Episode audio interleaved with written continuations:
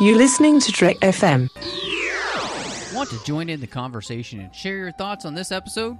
Join the Babel Conference, our listeners' discussion group on Facebook. Just type B A B E L into the Facebook search field, and we'll look forward to seeing you there. This is Steve Sansweet of Rancho Obi-Wan, and you're listening to the 602 Club.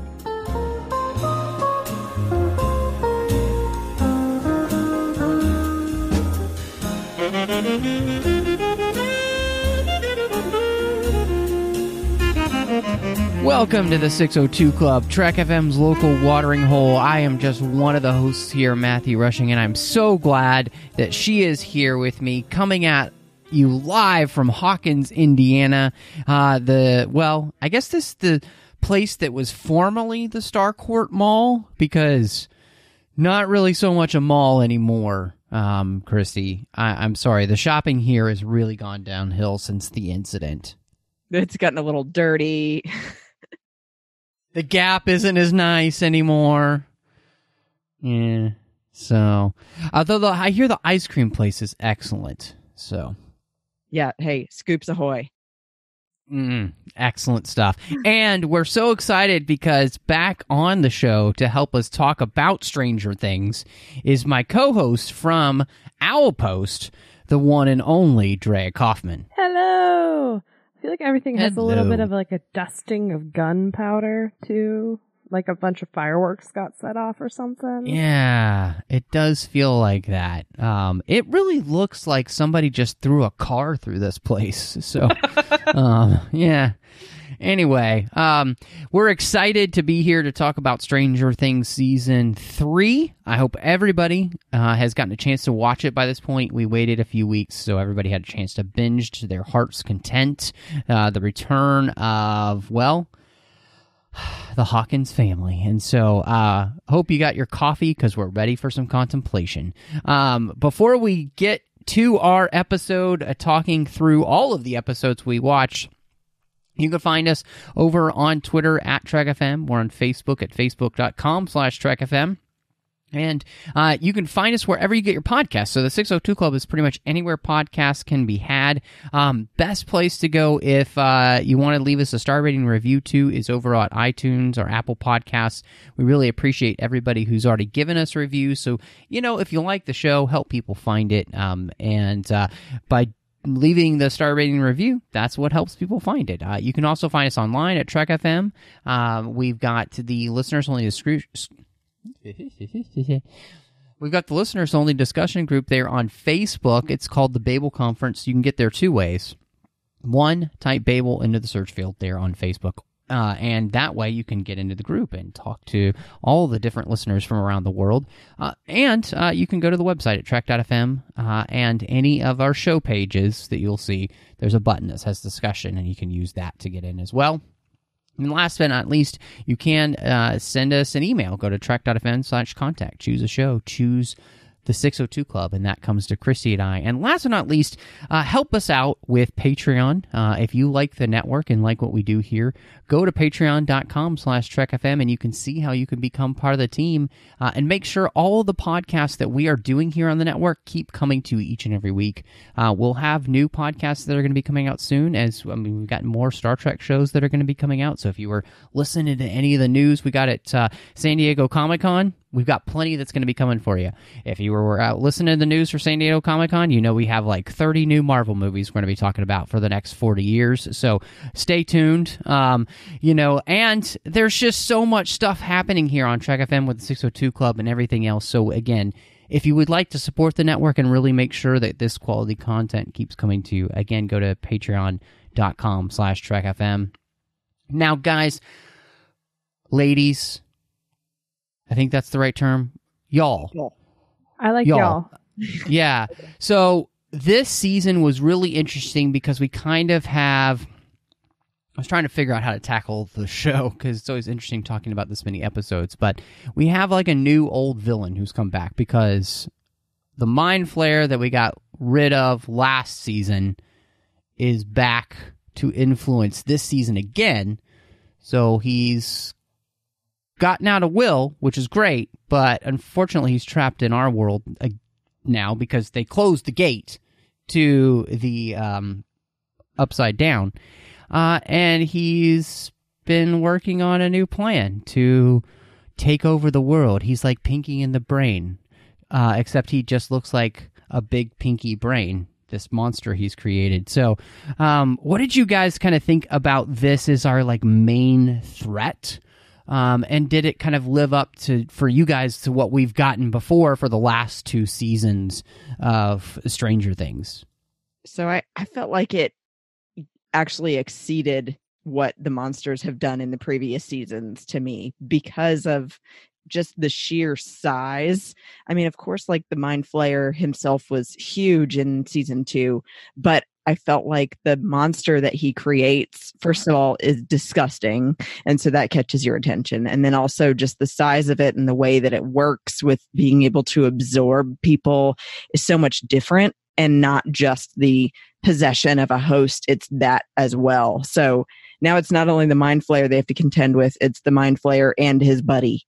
Yeah, I thought it was a different sort of monster than we've had before, right? This one was much more like in the past they've always been kind of a known threat. Like you don't know what they look like, but you know it is what it is. And this one's different in that it kind of possesses the bodies of different people in town or or recreates the bodies of people in town. It's kind of hard to tell. Mm-hmm. Um which you don't know then who is part of the mind flayer this time around. They kind of eased us into it last season, but this is a very different beast and a different way of being afraid of something. Um, but yeah, it's super gross and super awesomely gross. Um, they definitely didn't hold back on any of the ick this season. Um, so for that, I definitely appreciated it. And it was difficult to beat, just like all of the other sort of upside down threats we faced. So that I think that at least was consistent. It was it was a challenge to beat. It wasn't, you know, just like all of the others, the Demogorgon, the Demodogs, right? It felt like Jabba the Hutt's uglier gelatinous brother. You know, like has lots it, of limbs. Yeah, I mean, it's like it really is one of the most disgusting things that they've ever created for this show. I, I they really raised the uh, nasty factor when it came to that. But I think which, they've been working up to that. The first one yeah, was kind of so. gross. Last season was a little bit grosser, and now this one is like epic level of gross. Um, but again, they eased you into it, right? We had the cat eating situation last season, which was pretty gross, and it was basically just a giant season of eating you know, Mews. So. And then Bob. Yeah. Oh yeah, mm, that was pretty gross Bob. too. Mm. You know, it it just it, it's like you know we had it. It's interesting because the first season could be called Strange Things, and the second season could be called Stranger Things, and this season could have been Strangest Things. And it's like you had gross, grosser, and grossest. You know, like this was so far the grossest. Um, and so, how did you guys feel about Billy then being kind of the main protagonist, I guess the main vehicle with which we were going to work out the mind flayer's plan. Oh, it was perfect. I mean, it it made sense because introducing him in the last season, he already comes across like a villain anyway. Like he's a little off kilter, he has a short temper, and he obviously has a history of being abused by his dad. So those things usually um, tend to promote the child to then have some issues as well and sometimes become violent because that's all they've known. Um, and so it made sense that then Billy is getting used by the mind flayer for evil as well. Um, and and I like that they gave him something to do and didn't just make it like he's just a bad seed. They have him being like this main character throughout this entire season now rather than just Max's brother. Yeah, I think it also helped in that his mannerisms and the things he did didn't seem out of character for the other characters. Like him being a creepy mind flayer puppet didn't seem weird to anybody else. Um, and so no one, it was harder to catch on, right? Cause it's kind of what you would expect him to do. Be creepy, be out all night, you know, hang out with random girls. Like that just is what his sister and sort of the society he was in had expected. So it made it even a little bit easier with that character. Um, and I do like that he became a main character and had an actual sort of arc to him too, even as a possessed, you know, bad guy, um, a possessed bag of gelatinous goo. Um, you know, like we got a story arc for him. We got to learn more about him and why he was. I mean, we had an idea his dad beat him, but we didn't know the story behind his mom or why they left California or any of that. So I love that he kind of got a redeeming arc, even though, and you didn't have to like him to still hate him, which is a stretch to do for Right. a, a bad guy. And then that he completely turns around in the end. Yeah, he he had his his turning moment, right? Which is which is always nice to see too. And it's kind of interesting too because I, I think the thing that they pick up so well is like everybody hates him as a character from season two, and then they continue you wanting to hate him at the beginning of the season. I mean, he's definitely cuckoo cuckoo, Mrs. Robinson, That all was so over. gross. You know, that was grosser Wheeler's than the big gelatinous pile of know? monster. and so uh, but you know i mean and and i thought what was like so interesting about that whole storyline too is that it it's it's very like realistic you know like that's how that kind of thing can happen so you're just predisposed to hate this guy and i i liked that the the story uses him then as this you know avatar of evil and you buy it that he, he would almost be okay with this but then it does that twist with him and it gives you more of his backstory but i i like that that never excuses billy's behavior you know towards people or you know like we're we're not saying oh it's okay then that billy was like the way he is. No and even he realizes i i think you know it his moment of self-sacrifice is almost his moment of trying to earn some kind of redemption for all of the evil he has been doing in his life. You know it's almost like he has a realization of like I've been a huge douchebag my entire life, and I only have this one moment to try and save, you know, El and the rest of these kids. Like this is this is the only time I'm going to be able to do it. Otherwise, I'm just going to die for nothing. And it, and it does make you feel like he he does die with more of a sense of purpose then, um, but it it still doesn't make you hate him um, any less, really. Um, it does make you feel slightly more sorry for him for sure.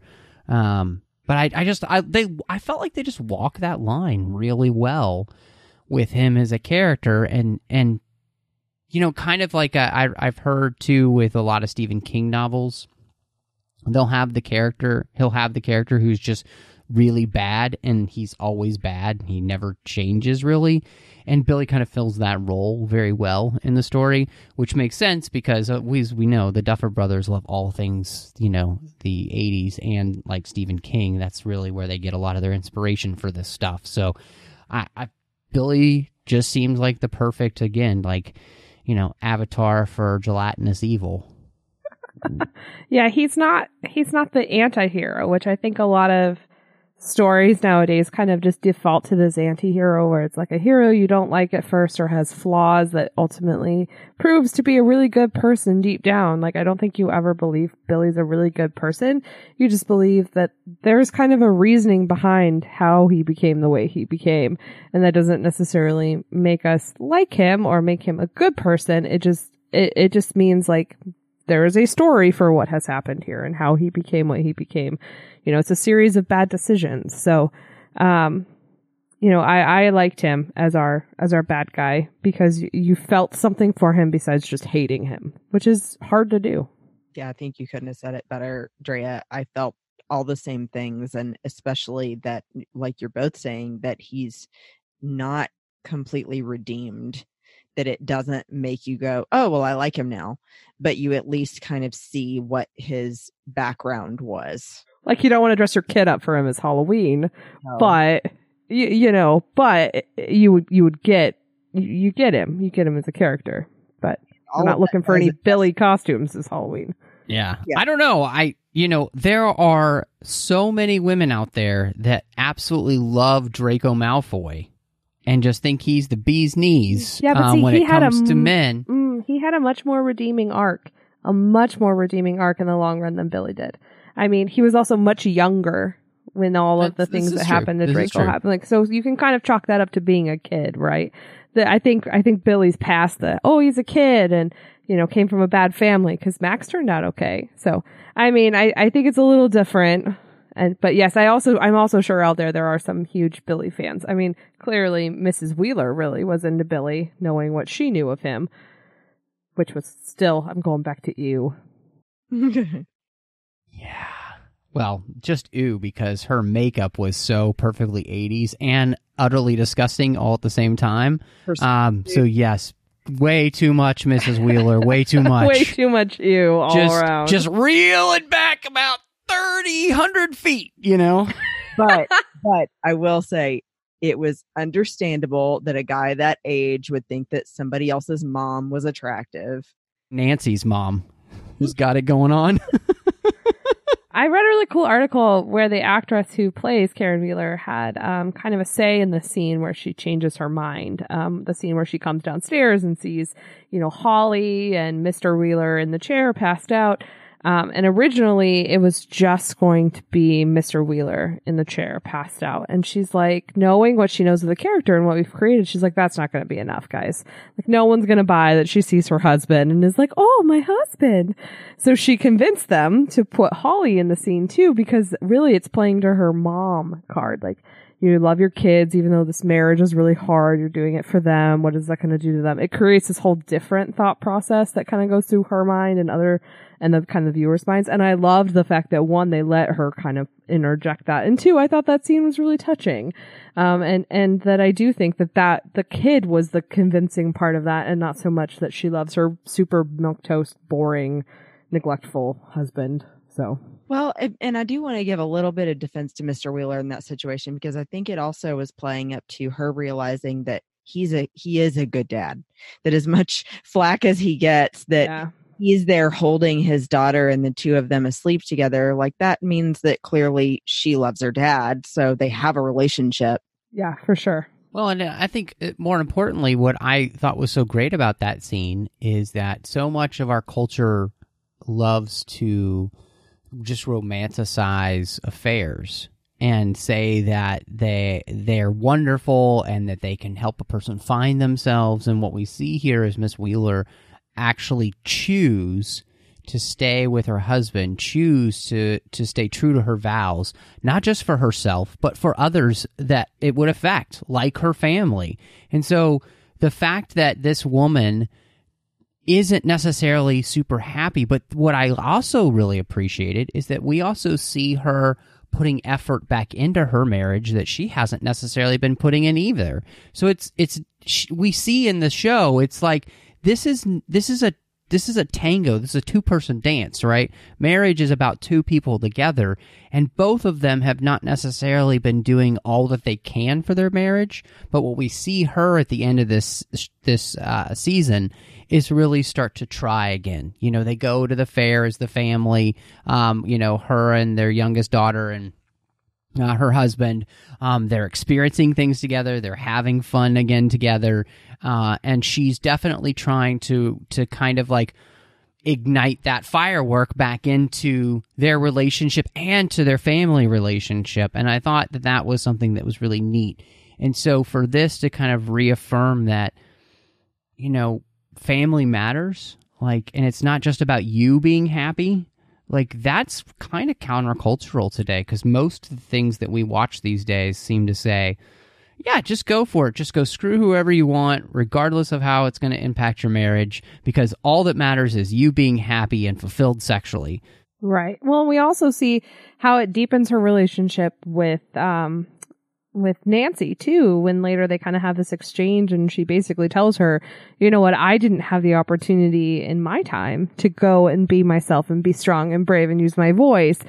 And you should. You should go do that. I absolutely think you should go do that. You know, they have this really meaningful mother daughter exchange that is very different from the last two seasons where we've seen her kind of chasing after Nancy and sort of being this like almost like superficial level mom like oh it's okay you know come talk to me be nice you know like now she's having a meaningful in-depth conversation and talking to her you know her high school, or I think at this point Nancy's graduated high school or will be graduating high school between something like that. Yeah, she's her and Jonathan. I think have graduated by this point. So Right. And having an adult to adult conversation. And that's a very different dynamic than we've ever seen with them. And it happens, I feel like after she's sort of reinvigorated in her, her life and says, okay, I can't change that, but you know what I can do? I can empower Nancy to change her life. So I thought that was also pretty meaningful and, and, a, and a big moment for them. Um, and you could just tell by the actress's face that this was not like, this isn't the mom I know, you know, like intentional. So,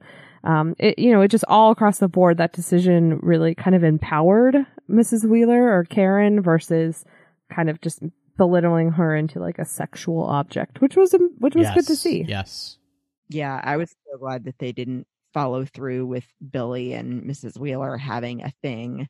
Um, and that the whole reason that Billy even gets interrupted is, you know, to become the, you know, pawn of the creature.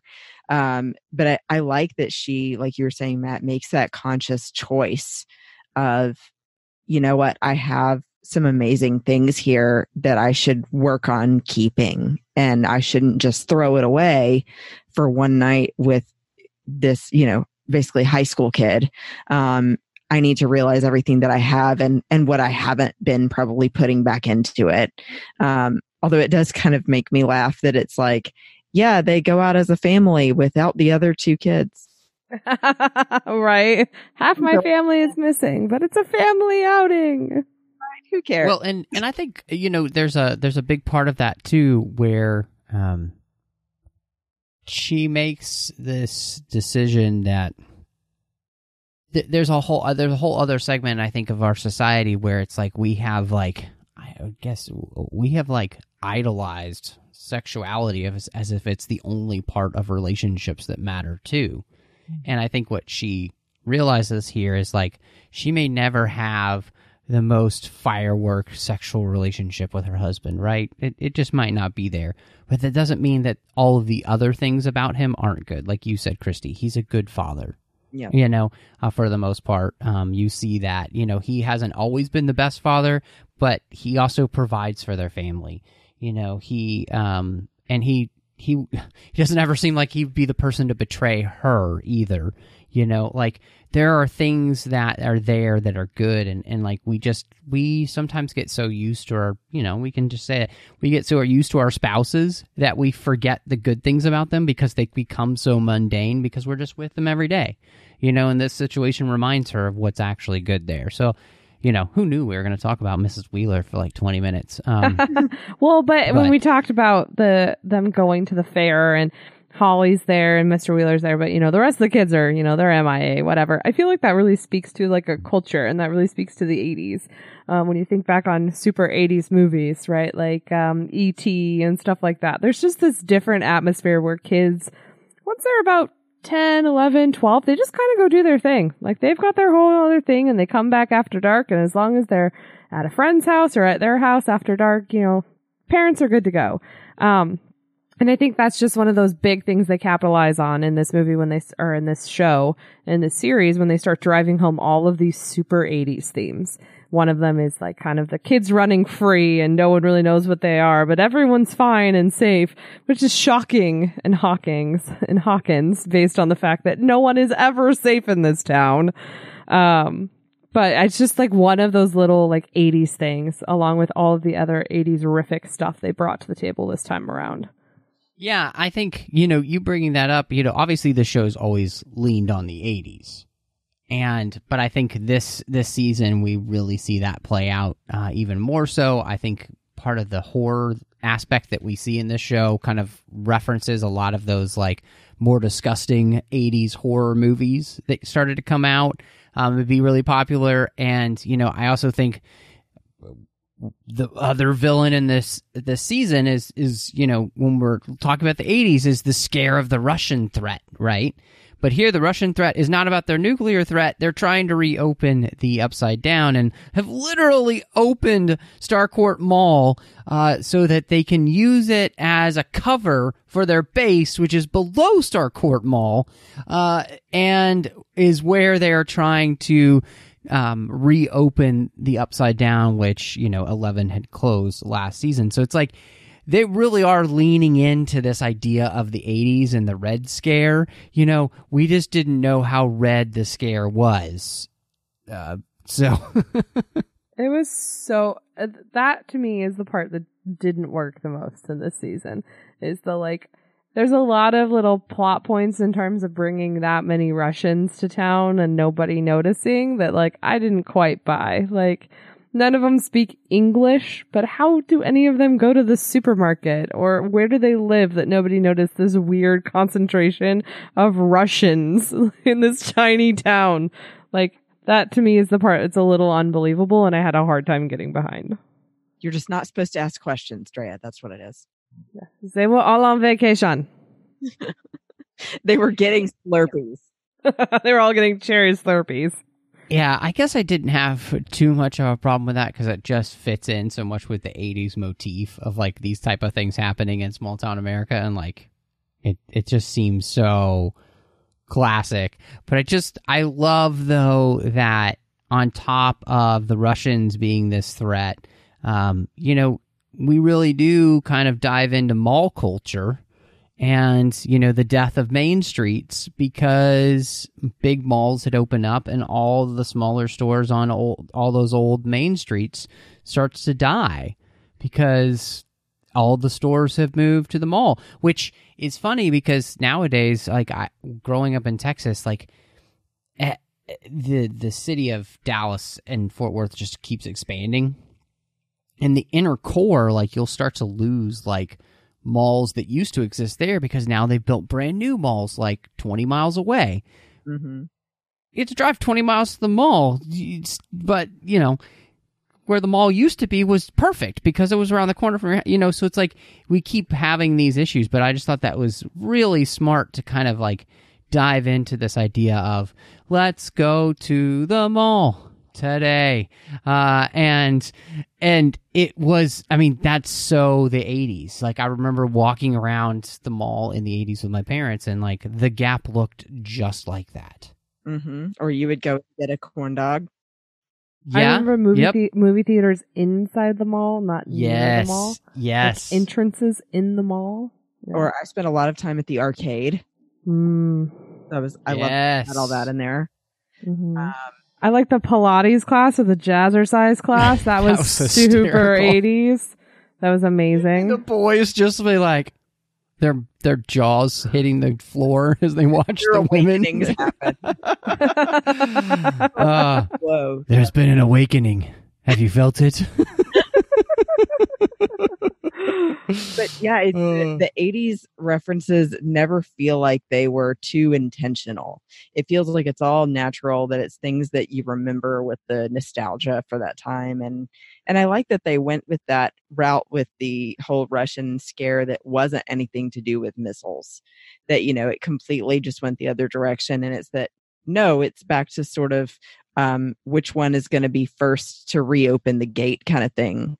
Um Mhm.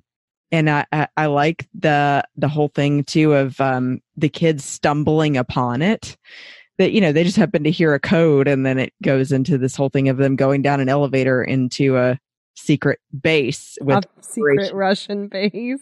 yeah operation child endangerment I love it.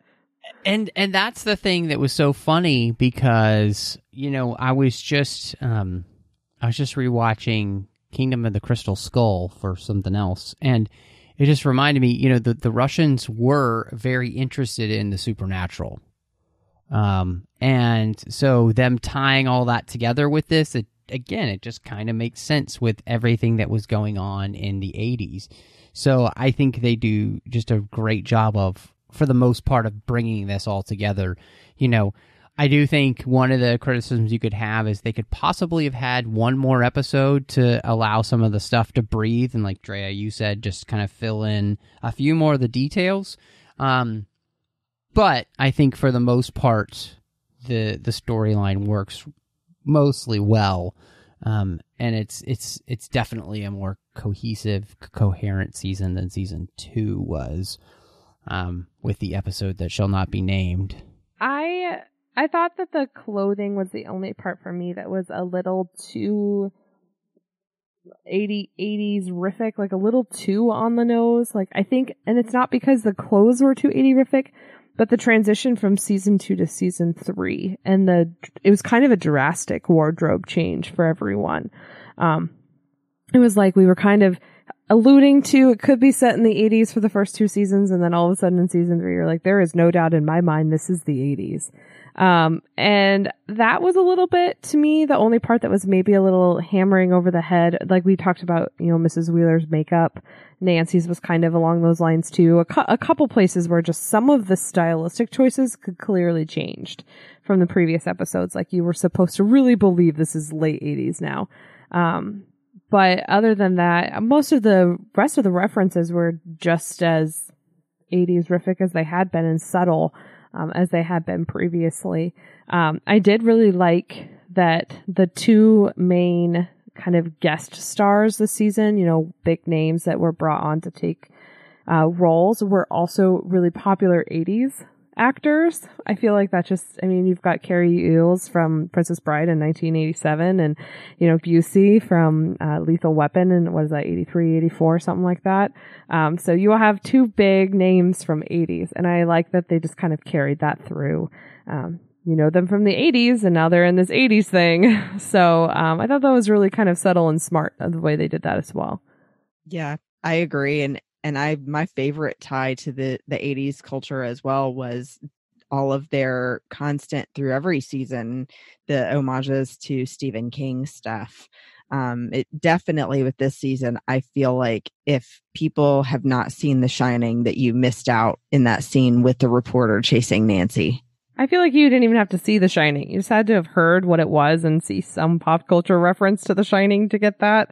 Mm-hmm. Um, because I loved it. Because yeah, it was amazing. Yeah, I love it. Come and play with us. I think you know one of the things that was most interesting in this show was the fact that it was all about relationships like and all of the different relationships that are going on and and so there's lots of interplay between the different relationships that are happening um so and and most of them happen to be some kind of romantic relationships, but then you have the friendships, and so it's just like there is so much going on, and you know, it was um, it was kind of hysterical to see Hopper and Joyce trying to figure the things out and having those classic like misunderstandings, and uh, I loved him picking out the wildly wild shirt that looked like it came straight off a pair of jams in the 80s. Uh, you know, I remember those shirts, you know, like I, I thought that was that was really cute. And, you know, I will say too, it's not it's not easy the older you get, um, and when you've had a lot of things happen to you to to necessarily be able to let those go and get into a new relationship. You know, so it kind to me it felt like it feels realistic to to for them to have been friends for so long and everything and to like try and move towards another phase is it's not easy you know? So well and like it, it makes sense i think because with her recently having lost bob uh, so horrifically it's she had known both of them since high school. They made that clear in season two. And so it's natural for Hopper to be the one to comfort her anyway. And then for it to possibly morph from there into a romantic love rather than just friend comforting a friend. So I felt like it worked in that sense. And then for the fact that Hopper as well had been through this journey of losing his daughter and then his marriage um, and having to kind of come to grips with himself and become a better person before he was ready to be in a relationship again. So he and Joyce both had a long road till they got to this point and then finally kind of realized that they care about each other more than just friends. So if you've heard me on any of the other Stranger Thing podcasts, you would know that Hopper has always been my favorite character. Mm-hmm. Um, I have to completely disagree with all of this because they created an alcoholic, abusive, controlling man this season. And that was my least favorite part. It was believable. I get how we got there. We've been laying the groundwork for it. Um, but dear, dear, dear, dear, dear. Like I, I, he essentially tricked, tried to trick Joyce into dating him. He basically didn't trust El and threatened her boyfriend. Um, you know, he was essentially a high functioning alcoholic the entire season, which they had alluded to, but we actually got to see play out this time. Um, I thought Hopper came off as extremely creepy and definitely, definitely an abusive person, which we didn't have context for in the 80s. That just kind of went unchecked. There was no one to, to sort of speak against that or stand up against that at that time. That just wasn't, that was kind of swept under the rug. Um, I did not like what they did with his character. I did not like how they tried to develop the relationship between him and Joyce. I agree. We laid the groundwork. It would have been nice if it sort of was naturally playing out, but I thought the way that they did it was forceful and I just, she had every right to not show up. She had every right to turn him down. She had every right to say all these things and he was not respecting her boundaries. He was not respecting what she was telling him. Um, and it should be okay for them to just stay non-romantic friends if she wasn't interested. Um, and so a little bit of the journey, I think, was her getting interested, but in the whole of it, it just kind of came off as creepy. Um, and I did not enjoy that aspect of Hopper. I did not like seeing that that how is how his character kind of came to a fruition, if you will. Um, and he needed to give her space when she asked for space and not force himself into the situation when she wasn't ready. Um, so I did not like Hopper and I did not like how that relationship played out this season, which is a shame because he was always my favorite character for the longest time. Um, so I'm just going to agree to disagree on this one. Um, but I was not a Hopper fan this time around. I am I am surprised to hear that because I that's not the vibe that I got. Um, but I understand definitely too where if you look at the scenes where like he's beating up on Alexei, you know, I get that it was a frustrating situation, but then you feel like Hopper goes way too far when he grabs the guy's shirt and he's throwing him around the room. That does feel abusive for sure. Um, it, and I, I guess maybe I excused a lot of the way Hopper acts with Joyce because I feel like he's trying to figure out how he feels about everything. Um, but it, he he did come to her for advice with the whole El thing, even if he didn't take it. Um, and and I felt like the scene with him and Mike was just him mirroring what I saw in my own dad when I started dating. Not that he was actually serious about doing anything to Mike, but that he was just being weird to freak Mike out on purpose and was never going to do anything about it.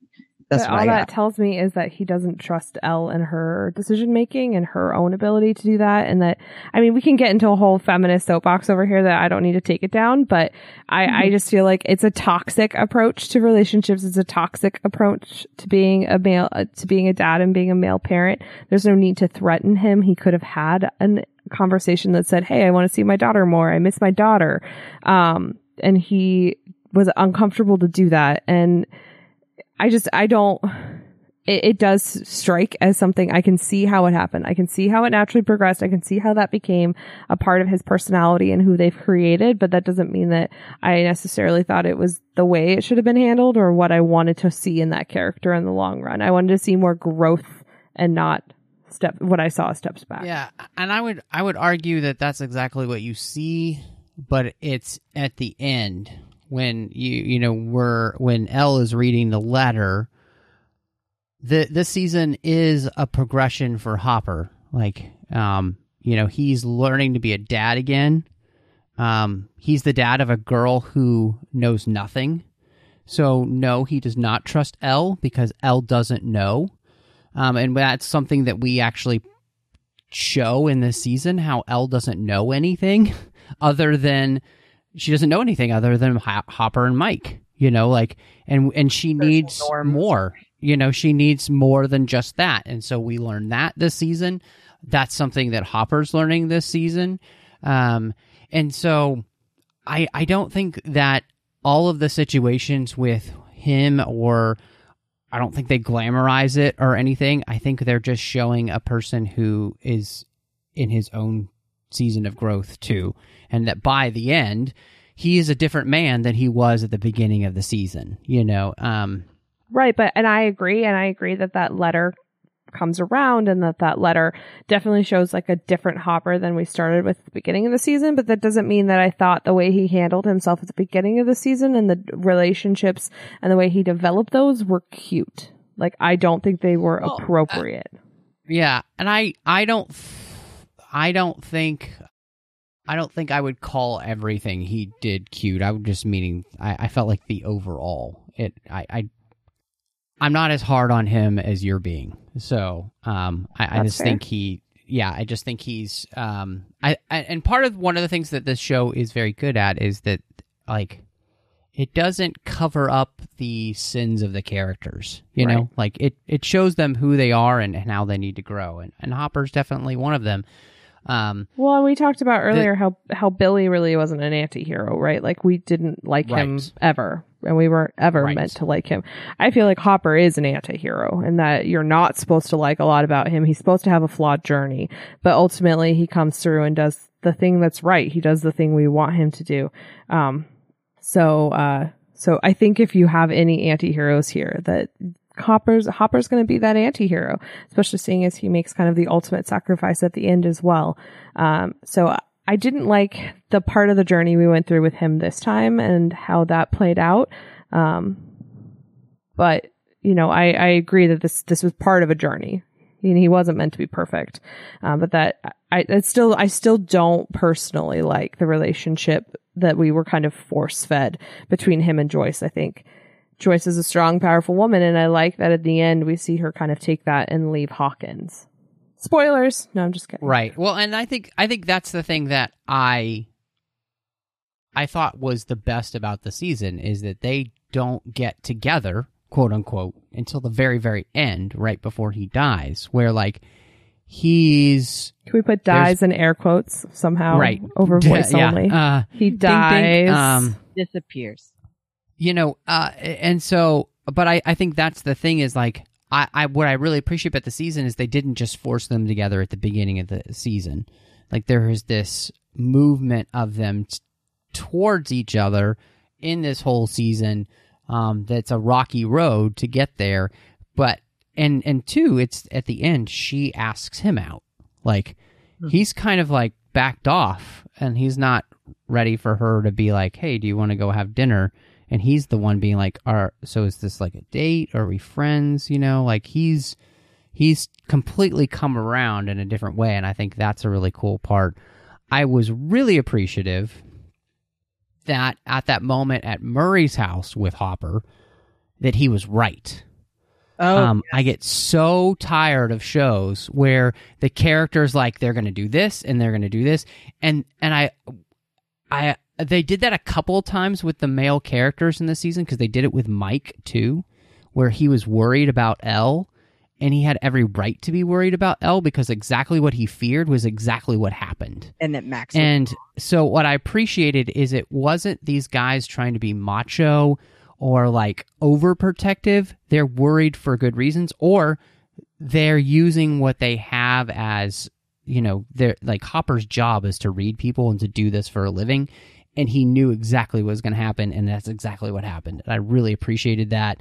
Um, I like So that I it took a like- second to get there, though. That you actually Yes, kind of thought was he was great. wrong, yes, right? You see Yep. the car starting to pull out, like they got Yep. that far, and then he was right. I like that you kind of Yes. both sides won, right? Like, I, I- it was they got you, but then Hopper was right. Yeah. And and it was it was one of those moments where it was kind of like I think it, again it was like a turning point for the character. Like that was one of those things where it's like something turned there for the character and the the rest of where they're going there like um Hopper be, starts to become I think a very different person after they leave Murray's. A lot of the experiences they've had have kind of I think fomented him in, into a different type of person. So it's just I, I, I like all that. Um, so we have so much more to talk about, and we've been talking for a long time. So a lot going on. Um, I did want to just hit El and Mike real quick because I loved that they have this this struggle and like they're the all the relationships in here are like so high school relationships. I've been working with the high school kids um, at the church and this is exactly what it's like. It's like this same kind of drama all the time. Um, but I just I loved their relationship because there's a there is a purity to their relationship together. They don't go through a lot of the same drama that like Max and Lucas are doing. They don't get that because there's more of a purity to who they are as characters. Oh my god, Max Um, and Lucas just slayed me the entire time. Yeah. Like it just killed me and I loved it. So great, so great. But I just appreciated that really Mike does love El. And it's not just like, ooh, happy puppy dog love. Like, he truly loves her and he would give his life for her.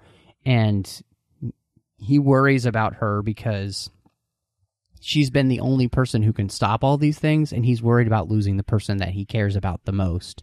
And it's just, it was really sweet, you know, and like for her to be able to come around and be able to see that because she's seen like a different side because of Max kind of helping to like educate her in the ways of the world, I guess you could say. Like all of that really worked for me. I thought that was really, that stuff was really, it's perfect high school relationship stuff. And, um, yeah, I love those two characters. They're just really great together. Yeah, I, I loved that in particular with Mike, like you're getting hitting on Matt. Um, he's the one person besides maybe Hopper that truly cares about El's well being and about what happens with her when she's trying to fight all of this stuff. And that the audience shouldn't forget that she's still just a kid. You know, that there's all this expected of her and she's what, like 13 or something, you know, it, that's not fair. And it, it really hit me when um, Max wanted El to go in and do it again. Um, and Mike says, hold on a minute, maybe that's not the best idea. And Max is trying to defend the situation and go, you need to trust her and know that she knows what she's doing. It's not an issue of trust. Mike trusts her. He just knows that there may be things that El is naive to and that could hurt her. Or, or I mean, it, it's also a power level thing. I mean, you know, he. I think Mike is more worried about that. that whole situation differently because I I read it as more of an empowering thing. Like it, to me, Max was her lifeline to ever. We talked about how like Hopper is worried about her because all she knows are Hopper and Mike. And so for me, I read Max as her lifeline to kind of everything else that's out there uh, for kids her age, right? And all the other things she could do and be and live and, and see. And so for me, I saw that as her teaching her to be empowered and saying like she is a person. She gets to decide her limits. She gets to know how far to take this. And she can hear that you care about her but it's not up to you to decide whether she keeps going or not. That is her decision and her decision alone um, and I agree, you know, that they're all, they're kind of all kids and no one should be having to deal with this, but it's kind of fallen upon them for, you know, the third time because who knows how. I mean, we got it seven times in Harry Potter. Why not three times here? Um, and uh, so I always took it as it, it was about Mike learning a different way to be in a relationship than what he has seen his mom and dad be. And that his mom and dad re- represent a very traditional structure where dad, you know, sort of runs the household and makes the income and mom kind of does the cooking and the cleaning and the child rearing. Like this is a different dynamic than what Mike has ever really experienced. And for me, it was just about Max helping him to see that there are other ways to be in this relationship than what he already knows. Um, and so I love because it all, and him accepting that and being kind of willing to try something new and try a different way to be in this relationship uh, does just reinforce what we've been talking about of how much he really truly loves her, that he's willing to try something that's unfamiliar to him and a little bit scary in terms of the way he is in that relationship, which is really mature for kids their age. I mean, there's adults out there that can't do that. So, um, I thought it was just, they have a very mature relationship for their age and it's probably for all the reasons we've been talking about, just based on the fact that like this is very unique circumstances for all of these characters and they've all been through some pretty traumatic things already. Um, so I, I think it, it falls into that category and it has kind of allowed them to create a deeper relationship that has more meaning than maybe we would see in your traditional, you know, Lucas and Max who crack you up, but their relationship's not very deep. Yeah, I do think the thing that was the best about it is that, and this is, I, I don't think, what's interesting is that I think Mike and Max uh, are worried about two different things. I think Max is assuming that that Mike is coming at this from a, a level of like um, Control. trying to control, but that's not what he cares about at all. And what he does care about is exactly what happens, and you see that he had every worry right to be worried that this would happen to her and put her in even more danger than she's already in in the first place. And so, um, and I think as much as I liked the Max and and and uh, El storyline for a lot of things it does do for El, I do think that there's a misconception that just because somebody is trying to be protective of somebody, it is trying to be controlling. And like that's just not the way love works. Like it, you know, the best love is is not one that's trying to control people. We all want to protect those that we love. It's not because we want to control them um, if we're doing it right. And so, you know, I think you know max has her other max has her own issues obviously. She's seen an abusive father an abusive mother and she's seen controlling behavior. Um, so everybody's kind of coming at this with their own like preconceptions and and not everybody's completely right. But in the end it turns out better for everyone. And part of that is just like i think with all of these relationships we kind of see that life is better in community together and that's that's really the thing that makes all of these people work better and be better people is them in a community together. So hopper and joyce with el and mike and nancy and jonathan and dustin uh, and steve and max and lucas they all help make each other actually better people being in this little community together. And they've all been rubbing off on each other and and helping one another grow um, and I think that's the thing that makes this show kind of special in that sense. It's like not every no character here is right all the time and or perfect. Like they all have room to grow, and they all and and that's what we see in the in the season. Um, and I think that's nice because it's much better than just kind of like having the show preach at you um, and say like this one character is right. No character is right 100% of the time in Stranger Things, and that's exactly the way it should be in all shows because otherwise, again, you're just kind of getting a show just preach at you, and that's boring, and nobody wants that. And I think they do a really good job of kind of mixing that up so that you see the nuance of life here, which is Well, great. and it's real. Like there's no Yeah. one person out there that's always right. We all know that person who thinks it's them. Surprise you. It's not it's not true. Um but I just they're you know, it's real. It makes the characters real and that just adds to your desire to get to know them and relate to them and and enjoy them, right? Is that they're real. Um so yeah, I totally agree. gosh, there's so many things, like so many people to talk about. I think probably, I would say maybe one of the most interesting. Uh, we could talk about Nancy and Jonathan, but I mean, their relationship is very similar to what it was in season two in a lot of ways, and like it's progressed and it's good, and they, I think they end up in a better place. But I have one small thing to say Sure. about, and it's not even really about their relationship. It's about the fact that I really hope, it, looking forward into season four, that we find something for Jonathan to do because yeah, be the, great. the last two seasons, he really hasn't had an identity of his own. Everyone else has kind of had growth and character arcs and things like that. And Jonathan's been very milk toast and kind of boring, even in his development of the relationship in Nancy in season two, but you know, the continuation of it. But yeah, he hasn't really had a role in the last two seasons. Um, and so for me, that he fell flat again. And I didn't really care about his character this season because I didn't have a reason to care about his character. Um, so I can leave it at that. But that's kind of, I, I just have some thoughts on Jonathan and it's kind of like, eh, a little wishy washy here. So Yeah, no, I'd actually agree with you. I, I think, you know, of the two of them, he's not the interesting one, and that's just because they really only give him this role of kind of like following Nancy around all the time instead of having really any like usually it's not the case where the man has no agency of his own as a character and so besides him stabbing the one newspaper owner in the hospital, Yeah. like, he literally doesn't do anything but drive a car and say, Nancy, Will, the Yeah. whole season. Yeah. So I do think, you know, relationship wise, I really, it was so cute the relationship that built between Steve and Robin. I really thought that that was an adorable relationship. Um, I felt heartbroken for Steve that he found like this girl that was kind of perfect for him, and it turns out she's batting for the other team.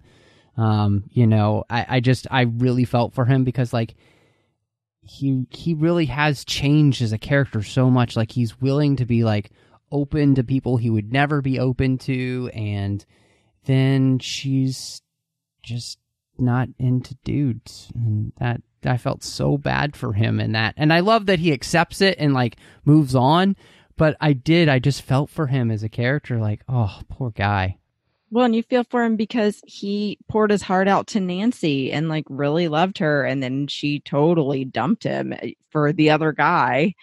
That, uh, you know, all of that really hurt Steve. And then he finally got past it and realized, you know, that he could live his life and do whatever without her and then he falls for somebody else and then you know apparently she's you know into women which is you know he like you said accepts it but she tries to let him down easy and uh it's sweet it ends up being just like a really nice moment of her saying like i do really care about you way more than i ever did before in high school um but it's just not going to be you and me together I, I agree. I, I was both heartbroken and at the same time I thought it was just the sweetest like friendship that they grew and I love I loved Robin. I think she's probably my favorite character this season, if we're being honest here. And um I, I love at the end when he slides under the stall in the bathroom when they're both like super sick from the Russian drugs. I love that they he that when Dustin walks in and they're just both like covered in puke, like sitting on the floor laughing. Like I just I thought that was such a touching moment, and I love that it didn't get awkward and weird between them, and they could just kind of both move past it. And um, I don't really know because I'm pretty young, and I think Chrissy's pretty young, and I'll give you you're pretty young, Matt. What what the acceptance rate of Robin's identity was back in the 80s and how big of a risk she was actually taking in telling him this. Um, because you could tell she had been wanting to kind of work up to that several episodes, right? Um, we kind of got a hint that there was something and then it turned out to not be what we expected. Um, but I, I do love that he was very accepting and open about it and just kind of went with it. And I hope season four we get Steve Love. Maybe we need a hashtag like find Steve Love. Mm-hmm. Um, because yeah, he's now had his heart ripped out like twice that we've seen on screen. So, um, you know, I do, I do love Steve's character the more we get to know him and the more we get to see him. Um, especially at the end when he's asked to give his three favorite movies and he legitimately cannot come up with three movies. Like he can't think of any three movies in the moment. The one with the bears. yeah, and you know that one where they go back in time, and you know, and of course, Animal House. Animal House, of course. That's the only one he could know, think of in the moment yeah. was Animal House. I'm surprised that um, I don't know if uh, Fast Times at Ridgemont High had come out, but I feel like Steve would love that movie just for the one scene, you know, with Phoebe Cates. Uh, so. I feel like he'd love The Breakfast Club if that had been out too. Like I could totally Possibly. see him all over that. Uh, maybe. I mean, that's a pretty deep movie for Steve, though. I feel like mm-hmm. so. I I think you know the thing that uh, was you you mentioned age wise. Um, I do think you know they do play a little bit loose with Robin opening up to Steve about her sexual identity in the 80s at this point because I mean I grew up in a pretty cosmopolitan place Dallas, which has become a, a, a much larger community uh, for the gay community. Um, but I can tell you that's not something that I would have ever run into at that time period, probably. So they do play a little bit loose with that. But the fact that I think what it means, though, when you think of it in a context, it means that she truly trusts Steve. And like when you were saying, Christy, that she does, she does love Steve. She just doesn't love him like that, you know? And I thought that you know it's it's it's a good role of like you know it's it's a good showing of acceptance and care for people that are different you know? Um, so that was that was great. Um, okay so we've been talking for an hour and we still haven't really covered the fact that this season happens in different groups um, so I just wanted to ask you guys, we have the different groups, you know, and so maybe we'll just kind of open it up as a question as to what your favorite groups were to follow this season. Well, you can't spell America without Erica. Thank you. That is true. And that that is true. I mean, she is the world's best capitalist. Yes, I I feel like that group was my favorite because that got into I feel like that got into more of the like sci-fi stuff. Um, whereas I feel like El and them got a little more horror and and then a lot of that kind of high school drama. So uh, I feel like that group for me is where I'm going with. Yeah, I'm gonna I'm gonna agree with you. I think you know that having Dustin and Steve and Robin together, and then adding Erica, and this is the thing I'd say about Erica. Like, Erica's probably the most annoying character on the planet in this show, and don't think that um, they. I think that what they did with her was really smart because for a while you could not figure out why do they keep having this obnoxious kid keep like showing up and then the fact that they utilize her in the way that they do was perfect Oh, I love that she Um, becomes a nerd. yes I love the whole Oh, yeah. dissecting of why My Little Pony is a nerd show. oh my Just- gosh that was the best It just brought me over the edge. Like that was just the moment where I was like, Dustin, I love you, man. Like he's already th- thought about this. He's got the whole argument constructed. Like I, I did. I, I like, cause at first you're right. She started out being the most annoying character of the season at the very beginning, right? And then as you slowly get to know her and some of that act, that bravado drops off a little bit and you, you start to kind of really see her and know her and, and she's talking back to the adults and and I, I just she became a much better character than she started in the season. Um, but i think that that group's journey was my favorite journey um, especially because i don't particularly like like teenage dating angst. It's a little bit too much for me to handle. Um that's just not a part of my life I want to relive. so, um, seeing more of the Who sci-fi does for the most part that's i mean true. That's true. Um, so I think seeing more of the sci-fi and the weird Russian base and, and just the, that whole and keeping them in their sailors outfits the whole time just killed me, you know. oh Um, my gosh that was the best I, I, I just think that that was my favorite grouping. I was fascinated by that storyline too, um, and I just think it was kind of the most fun. Uh, I, uh, part of that because I felt like you became really invested in whether or not Steve and Robin would find their way towards each other, and there's nothing better than Steve and Dustin together.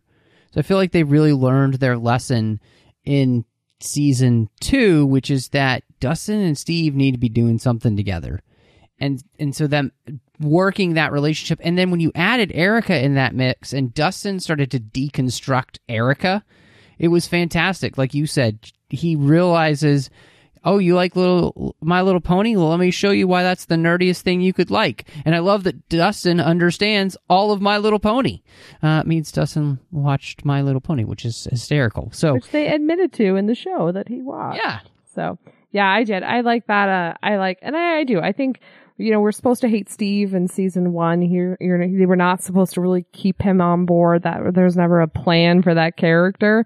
Um, and the fact that it naturally kind of became one of the best characters on the show and has some of the best chemistry with Dustin. Um, that, you know, it, it really is, is just what made it wonderful. So one thing I did want to mention um, that I I thought was really interesting was um, watching Hopper and Joyce deal with the corrupt politician, uh, and I thought that was really fascinating. Um, part of their group was to see Hopper kind of realize some of the things that have been going on in the town right under his nose. Um, and to me, uh, obviously, anytime you have Cary Elwes playing a character, it's fantastic, and he's so good at being swarmy and slimy. Uh, so, but His that accent to me, was very good too. yes, yes. Um, but I I liked that part of the the Joyce Hopper. I mean that, and then of course when they go to Murray's and they have Alexei and all that was great too. Um, but I that part was really interesting to me watching them, like I don't know, just see the underbelly corruption of a politician. And I like there's the connection with the fact that he has these kind of underhanded deals getting the mall built, but then it also leads them, you know, to the fact that, you know, he doesn't really care that it's been the Russians. He's just trying to make money. And it just, all of that was interesting to me. I, I, I thought um that was one of those moments where they kind of played off each other's craziness a little bit, right? Like the the little crazy they both Yeah. have. They both Yes. I mean, I feel like Joyce has a reputation for being crazy after everything that's happened in season 1, right? And this is kind of that moment where she like capitalized on it, you know, um and that no one would uh, not expect it from her because she's crazy, you know. Um I thought that was pretty great. Um it was interesting because I do feel like a little bit of that situation was kind of real to the world that we as our, our officials and our, our law enforcement in this case with Hopper are kind of willing to overlook a certain amount of corruption or not really chase a certain amount of the corruption until it sort of hits a point, right? So clearly Hopper had had dealings with him before and knew he was a little bit slimy and, and marmy and, you know, like they, that not everything was probably up to par, but he kind of turned a blind eye so far. And then when it sort of hit this, this point, then he's like, all right, I'm done. Um, and, and I think that's a little bit real nowadays too, right? You're willing to kind of overlook a certain amount of something until it hits a point and then you kind of are no longer willing to look past it. Um, and I feel like it kind of shows that, you know, he played the game a little bit. You know, Hopper played that, that political game a little bit to keep his job and to kind of keep people happy and kind of just tells you a little bit about that journey we talked about him going on. Um, but yeah, I, I thought it was really interesting. I don't know how in the 80s he thought the Russians were not going to be the bad guy. I don't understand how the mayor didn't see that coming or didn't care. Um, but yeah, I thought that was really interesting. Uh, same with sort of this 80s uh, news news team, right? The newspaper was very, very um, macho 80s man newspaper. Um, that was very, very stereotypical um, and kind of along the same lines. Um, and so I thought some of those relationships were really interesting and, and kind of worked out really well. Um, and I really did like um, Joyce trying to talk to Alexei once they sort of kidnapped him. that was funny. and the whole situation with the tr- the car catching on fire and him like telling him to get out and she's like you, you almost caught me on fire hopper and like the bickering there was pretty fun um but yeah i think um over overall you know we have those groups sort of split up um but i think they came together a little bit faster in the season than they have in the Yeah. You know, at least all the kids came together faster. The adults didn't really learn their lesson. They kind of stayed standoffish. Uh, for whatever reason, Hopper never learns his lesson to get back up ever. Um, but, um, yeah, the kids definitely all came together and started working together as soon as they sort of realized there was a common thread. Um, and I, and I like that. I think that that's how you defeat something, right? Yep. Um, yep. It's not lack of communication Hawkins anymore. So literally it's the opposite. Yeah. We have a radio tower this time.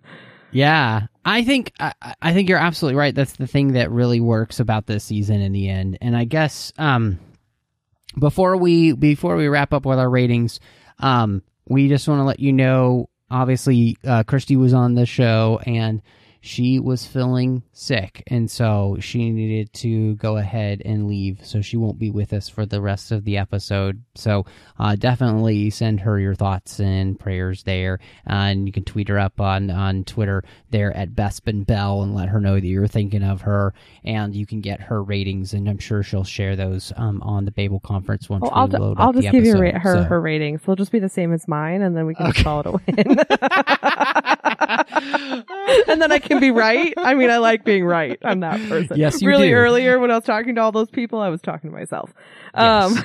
but yes, No, I I think though uh, for me the thing that I really liked about this season, um, just wrapping up and and looking at our ratings, um, I felt like the show did a really good job this season of being um, very succinct.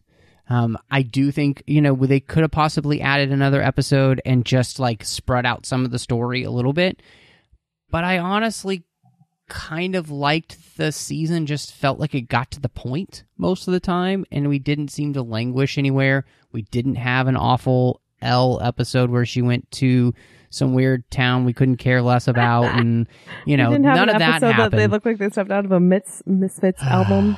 yes. Um so all in all i think this is a much better season than two i think three was um right on target um the fact that they also switched up the way the villain worked, and El wasn't the key to defeating the villain in the way she had been before, was fantastic because otherwise that just gets old. And, you know, I honestly hope. Um, I've read that season four is supposed to be the end, but they have an option for season five. Just ended at four, guys. Don't get greedy. Just end it at four. Give us our happy ending, and we'll be good. Um, but yeah, Yeah, I'd say one of the things we didn't even really talk about and address is the fact that you know, um, El lost her powers seemingly. yeah, at, at, least right now, yeah, we don't Um, know. We don't know what happened. We just know that she can't even reach the teddy bear on the top shelf of her closet anymore and can't pull it to her. So, you know, that's kind of a big thing that happens right at the end of the season and leaves you wanting another season. Um, a- and, is that difference, you know, in the past, El, she's disappeared, she's been exhausted, yada yada, but this time she's still there, but now seemingly as a normal, a normal girl, which is kind of her first opportunity to have a normal life. Yeah, I agree with you, and I really appreciate that part of the season too. Again, we're kind of switching things up, and we're making things a little bit more difficult than for ourselves when we get into the new season, because it's again, it's not just the same thing. So I'm very excited to see where we'll go, and I, I would, I would say this is a great four out of five star season. Like this is, this is four out of five Starcourt Mall stars. So you know i i really enjoyed the season. Um, i i thought it was well done uh, and i had a lot of fun watching it. And because they switched things up and shook things up now i don't know what to expect from season four which is excellent. Yeah, we have a, a couple cliffhangers, both in the show and outside of the show, that don't really tell you what to expect in season four, quite the way we did maybe leading into season three, where everything was kind of nicely buttoned up. Um, and it could be anything. This this is a little bit different. Um, we have you know this after credits or end of. It's a little bit like the Marvel mid and after credits scenes, right? Where we're in Russia and we have a Demogorgon eating people. Um, but they also refer to somebody in a cell as the American. Um, and we're not really sure what that means or who that is and who that could be. Um, and then there was a really fun. hopper Could be Hopper. There's also rumors that it's um, Dr. Brennan from the first one, that he didn't actually die. Um, there's a, you know, because in season two, we hear the one aide say he's still alive. Um, but so there's a kind of an interesting group that that could be. Um, but what's really interesting about this season is leading into season four, um, Stranger Things did a really kind of cool 80s like interactive piece. Um, so if you remember the episode where they're calling in the Calvary, um, and they're, they're dialing the number and leaving the message and Joyce calls back and basically threatens them. She also leaves a phone number. Um, that phone number is live. You can call it and there's a pre-recorded message from Murray, um, basically threatening a bunch of people, talking to his mom. And then one of the things he actually talks about is he talks to Joyce and says he has some information that he doesn't want to leave here, but they need to get in contact with each other. Um, you know, it's a lead or whatever. So it also gives you a little bit of hope of what's going on there, that Joyce hasn't completely given up on everything that's happened in Hawkins. Um, and so that's so cool. And that's so, to me, very 80s where it's like your cereal box plays along with the TV show and your Pizza Hut toy plays along with this thing and your McDonald's Happy your Meal enhanced cd enhanced DVDs Yeah. and CDs that click links and stuff. It's just, it's so fun, um, that they did that and expanded it. And I think that just puts me over the edge and it makes it, you know, cherry slurpy level of delicious for this episode or this season. Um, I definitely don't think it's as good as season one. It's miles ahead of season two for me. Um, so yeah, four, four Starcourt mall stars and a cherry slurpee. mm, so maybe like four scoops of scoops ahoy Yes, and a you little bit of whipped cream, but no chocolate sauce or anything like that. It's not perfect. It's not the perfect sundae, but it's a Yeah, pretty delicious yeah. one. Like you wouldn't, It's you wouldn't send, you wouldn't throw it away, i mean You it's wouldn't let not Erica eat it. ss butterscotch you know so right? And you wouldn't let Erica eat it, but you would want to eat it. But it's not perfect, but it is so much better than you know some some garbage ice cream that you might get something else, or or it's so much better than just a single scoop of something. very Rum true. raisin. I don't know. I just offended Ugh. half the people out there. Um, yeah you did the pistachio fans you know Right. So, I I did I did enjoy it. I I I am looking forward to season four. But I agree. Yeah, let's end it at four. Wrap the story up. It's okay to know when you're done. I feel like season five would be just too much. Yeah. 100% agree with you. Um, well, I wanted to say uh, just a uh, huge thank you to our associate producers here, as we mentioned uh, at the beginning through Patreon, um, where you can support the network at patreon.com. Uh, thank you to Ken Tripp, Davis Grayson, Ryan Maillet, and Daniel Noa for being our associate producers here through Patreon. Really appreciate them supporting the network each and every week. So we encourage you to be like them and help out the show uh, and the network at patreon.com slash trekfm.